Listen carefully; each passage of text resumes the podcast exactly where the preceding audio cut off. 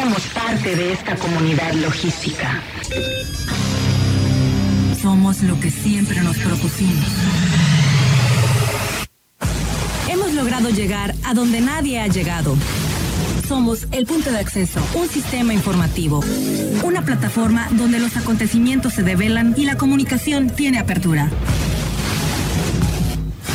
Somos la voz del comercio exterior. Tiempo logístico. Tiempo logístico.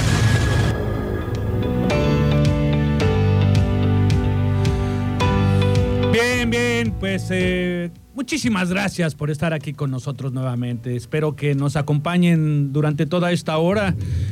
Tiempo Logístico, la voz del comercio exterior, el primer programa en nuestro país en hablar, primer programa de radio específico, en hablar eh, de lleno en la materia del comercio exterior, de la logística, del transporte, de las aduanas, de los puertos.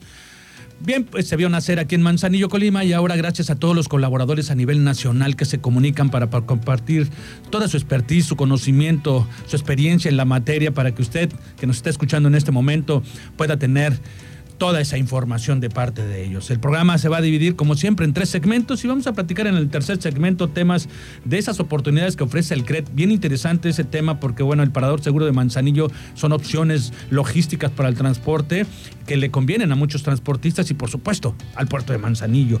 En el caso eh, de eh, las colaboraciones eh, de la materia de, de, las aduanas, vamos a platicar en el segundo segmento con el licenciado José Manuel Cisneros Padilla, es socio director y director jurídico del grupo Casamar. Vamos a hablar de los efectos de la desincorporación de las aduanas del SAT.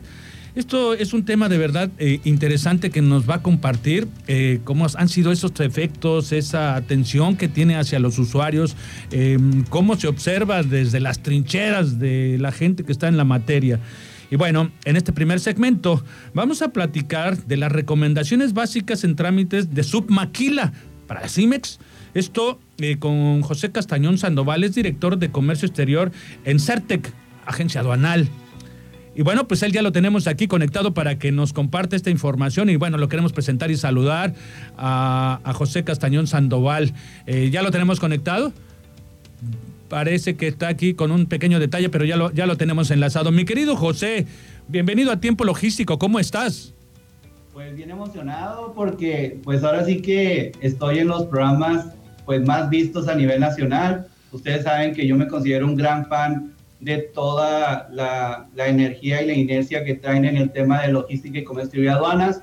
Y vaya que si es necesario, todos sabemos que en los últimos años, con la entrada de Internet, tecnología y plataformas, ya este, pues, demanda más estar informado y capacitado. Y la verdad que siempre que tengo oportunidad, pues además de que invitan a grandes amigas y amigos y colegas, pues me doy tiempo para, para poderles felicitar nuevamente por, por, por su gran programa en especial a ti y sobre todo y tu equipo y sobre todo este pues la invitación. Bien, el día de hoy me acompaña aquí en los micrófonos Omar Arechiga de Alba, tal vez eh, lo recuerdes.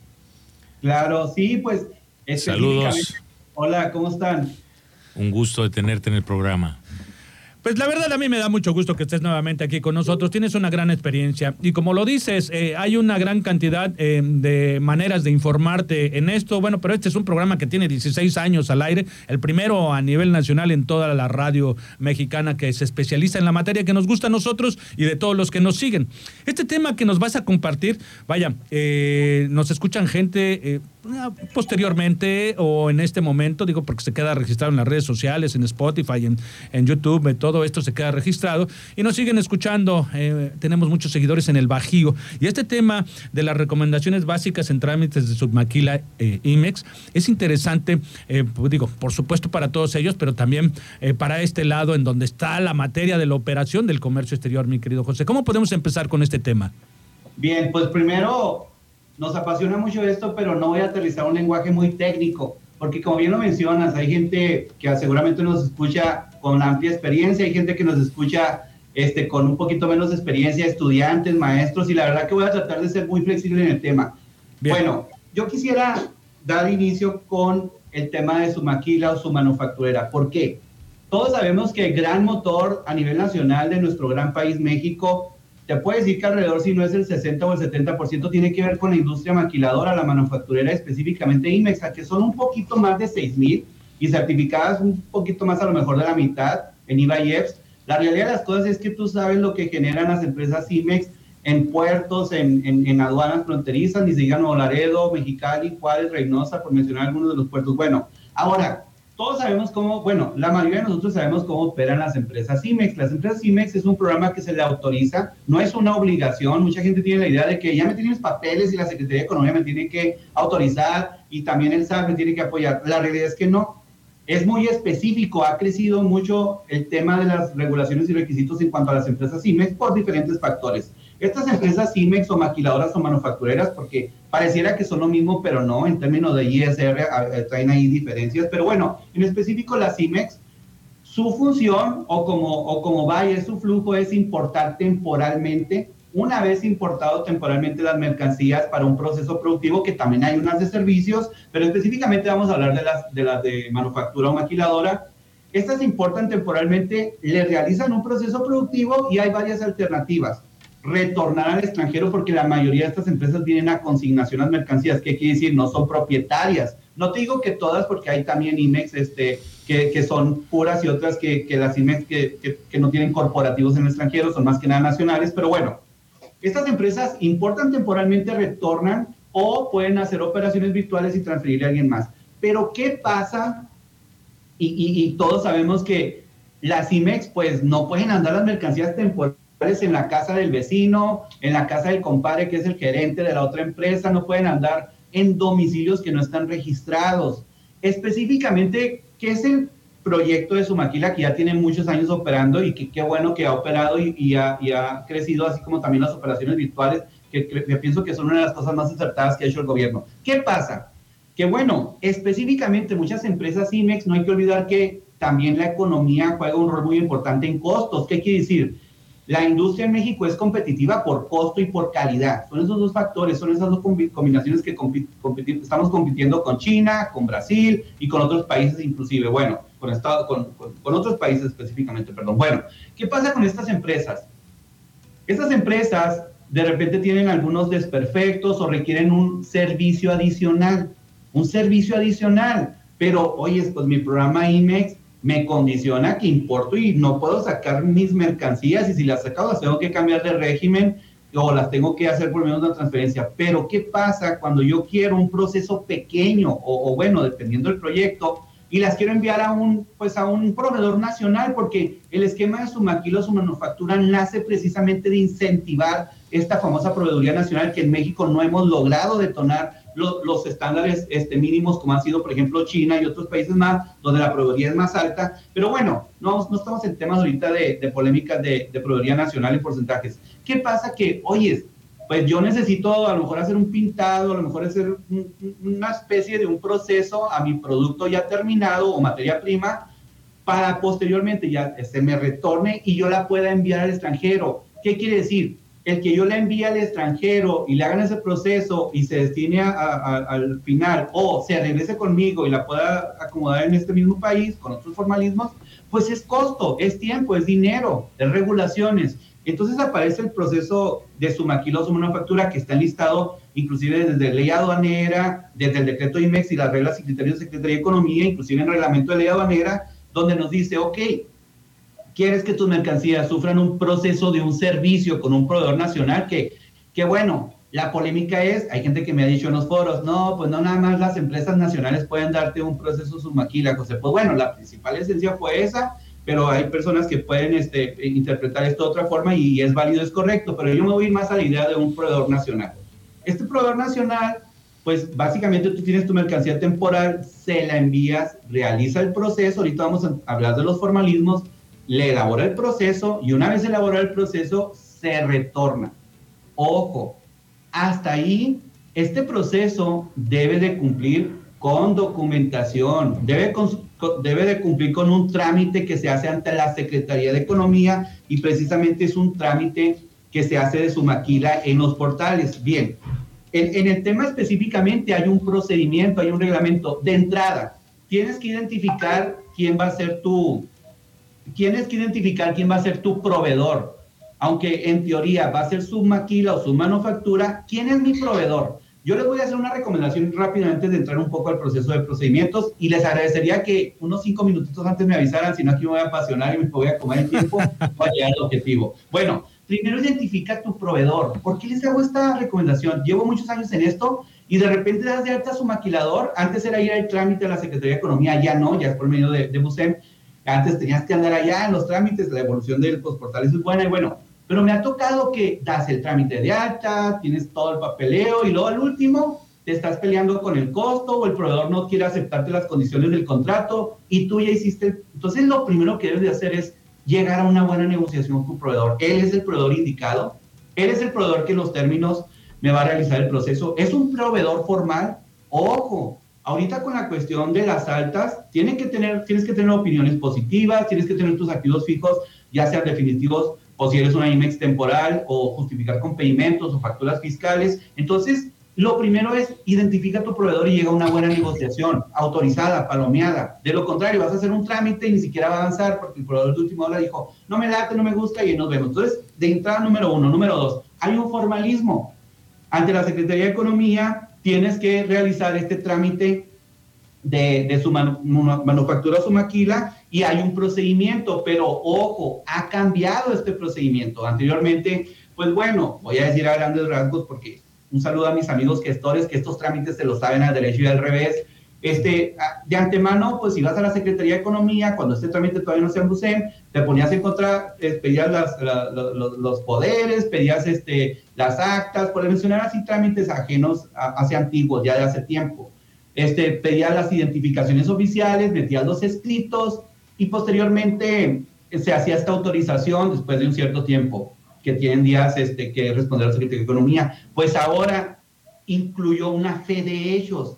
Básicamente con la situación de la, de la actual administración de gobierno, pues lo primero que entra es un plan de austeridad y, y, las subdelegaciones y los representantes de oficina o los subdelegados, por así decirlo, pues estas funciones las hacían las locales y ya no, ya se autoriza en, este, a un fedatario público, un notario público que viene un planteproyecto en Conamer, también ahí donde ya está fe hechos, a lo mejor ha subido una alteración, todavía no se publica, ya se debe haber publicado tal vez, pero bueno, entonces esta fe de hechos básicamente va a tener información muy básica relacionada con, con, este, con la empresa. A ver, este fedatario que como quien dice hace la función de la autoridad, tiene que ser un fedatario validado, no puedes agarrar cualquier empresa, tiene que ser, tiene que estar autorizado, notario fedatario, específicamente nosotros hemos trabajado mucho con los fedatarios públicos, al cual le mando un saludo ahí a, Francisco Torres Arismendi, el presidente de Corredores Públicos en el estado de Chihuahua.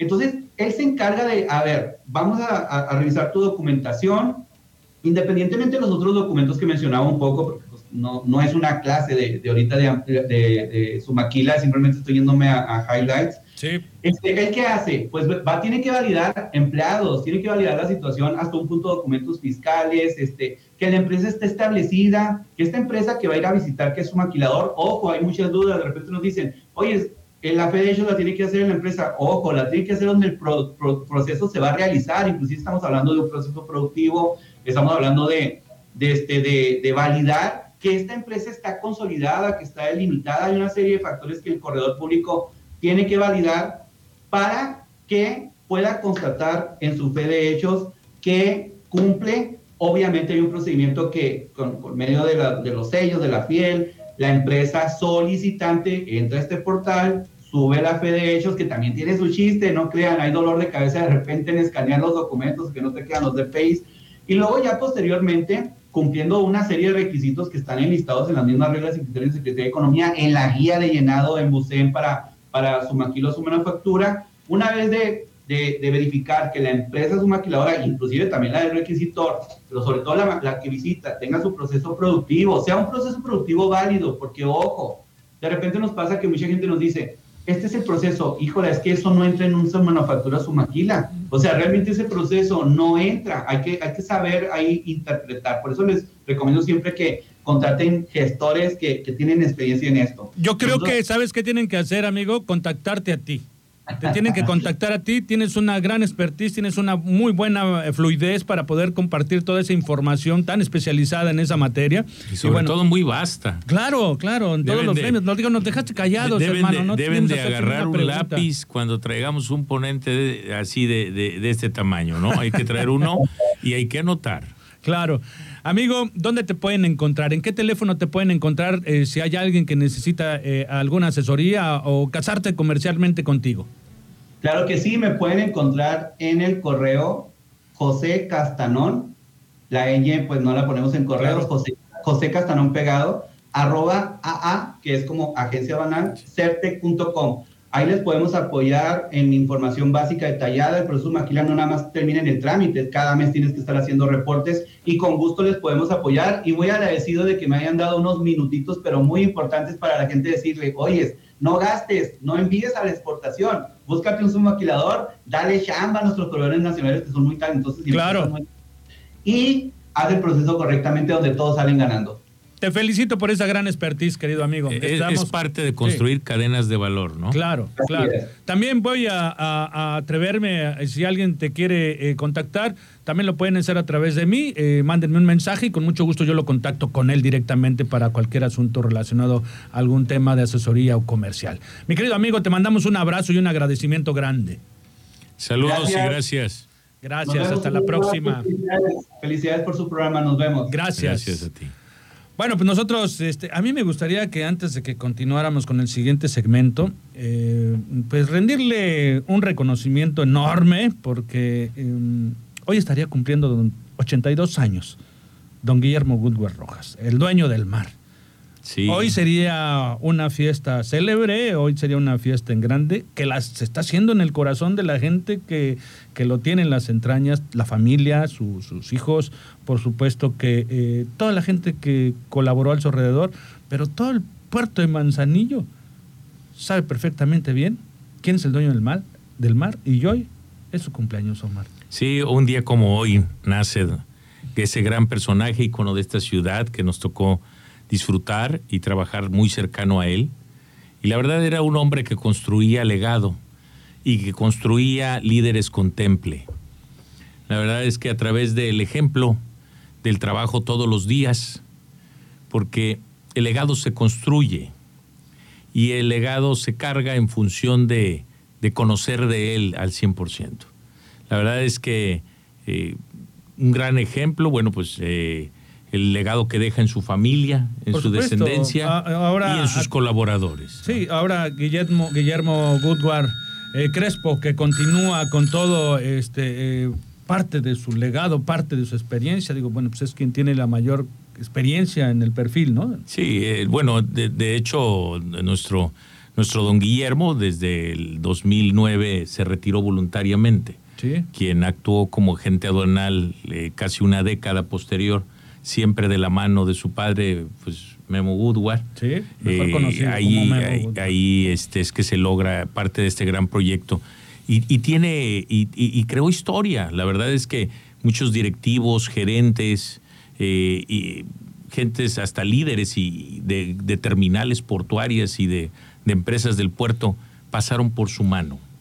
Eh, colaboraron con él, fueron guiados por él eh, en diferentes mecanismos. Nuestra asociación de agentes aduanales, agente aduanal, el eh, fundador, eh, co-constructor de ese gran proyecto, de- del proyecto CUPA, de muchos proyectos que de Sí. alguna manera eh, trabajó de la mano.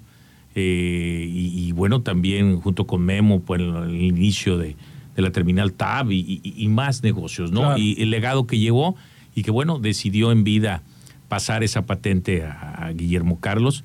Y la verdad es que recordar a don Guillermo, nuestros respetos para él, para toda su familia, para sus hermanas, para los colaboradores que, que están en, en la cantera eh, y, y que se han, han vivido han- y, y disfrutado, lo disfrutaron bastante. La verdad es que es parte de la historia de este puerto de Manzanillo, una historia viva. Indudablemente. Y, y fue un hombre que se anticipó. Yo creo que es a lo que a todos nos ahora nos compete, a las nuevas generaciones, seguirnos anticipando. Haciendo un gran trabajo ver, siempre. no seguir lo que la mayoría puede ver, ver cosas diferentes. Qué Es parte de, la investigación y del tomar buenas decisiones. Pues así es. Feliz cumpleaños hasta donde se encuentre. Sí, eh, de el corazón sí. Bueno, lo, lo amigo. disfruté 25 años. Vaya, yo también tengo gratos recuerdos de estar con él. Pero bueno, eh, esto debe de continuar y nosotros les mandamos un saludo a todos los que nos están escuchando. En este momento nos damos un corte, ¿te parece bien? Para continuar con la programación del día de hoy. Gracias, Paco. Vamos un corte comercial, por Con favor gusto. no le cambie. Está usted en tiempo logístico. Regresamos. Somos la voz del comercio exterior. Tiempo logístico. Tiempo logístico.